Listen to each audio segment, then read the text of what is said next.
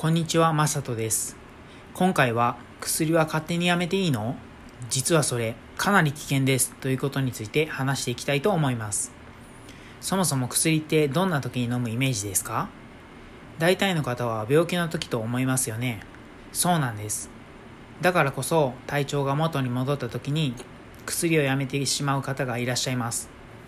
例えば風邪の時ばい菌を倒す抗生物質が出る時があると思います気になる方もいらっしゃると思いますが今回は風邪のウイルスは抗生物質じゃ倒せないということについては触れません。抗生物質を途中でやめてしまうとどうなると思いますか？実はその抗生物質に耐性を持ったばい菌が生き残る可能性があるのです。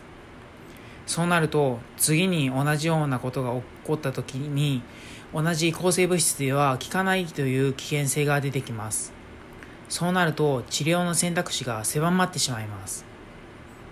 別の例としては高血圧の薬です。高血圧はサイレントキラーと言われているようにあまり自覚症状がありません。血圧を測った時に高くないからやめてしまう方もいらっしゃいます。でも血圧って一日中同じではありません。一般的には朝に高くて夜に低くなります。もし夜に血圧を測っていたらどうでしょうか？結果は低くなると思います。それで薬をやめてしまうと朝の血圧はどうなってしまうでしょうか？そうです。危険なんです。高血圧の薬をやめるときはドクターと相談しながら薬の量を減らして様子を見ていくことがいいと思います。このように薬を勝手にやめるのは危険だと分かっていただけたのではないでしょうか？今回は以上です。バイバイ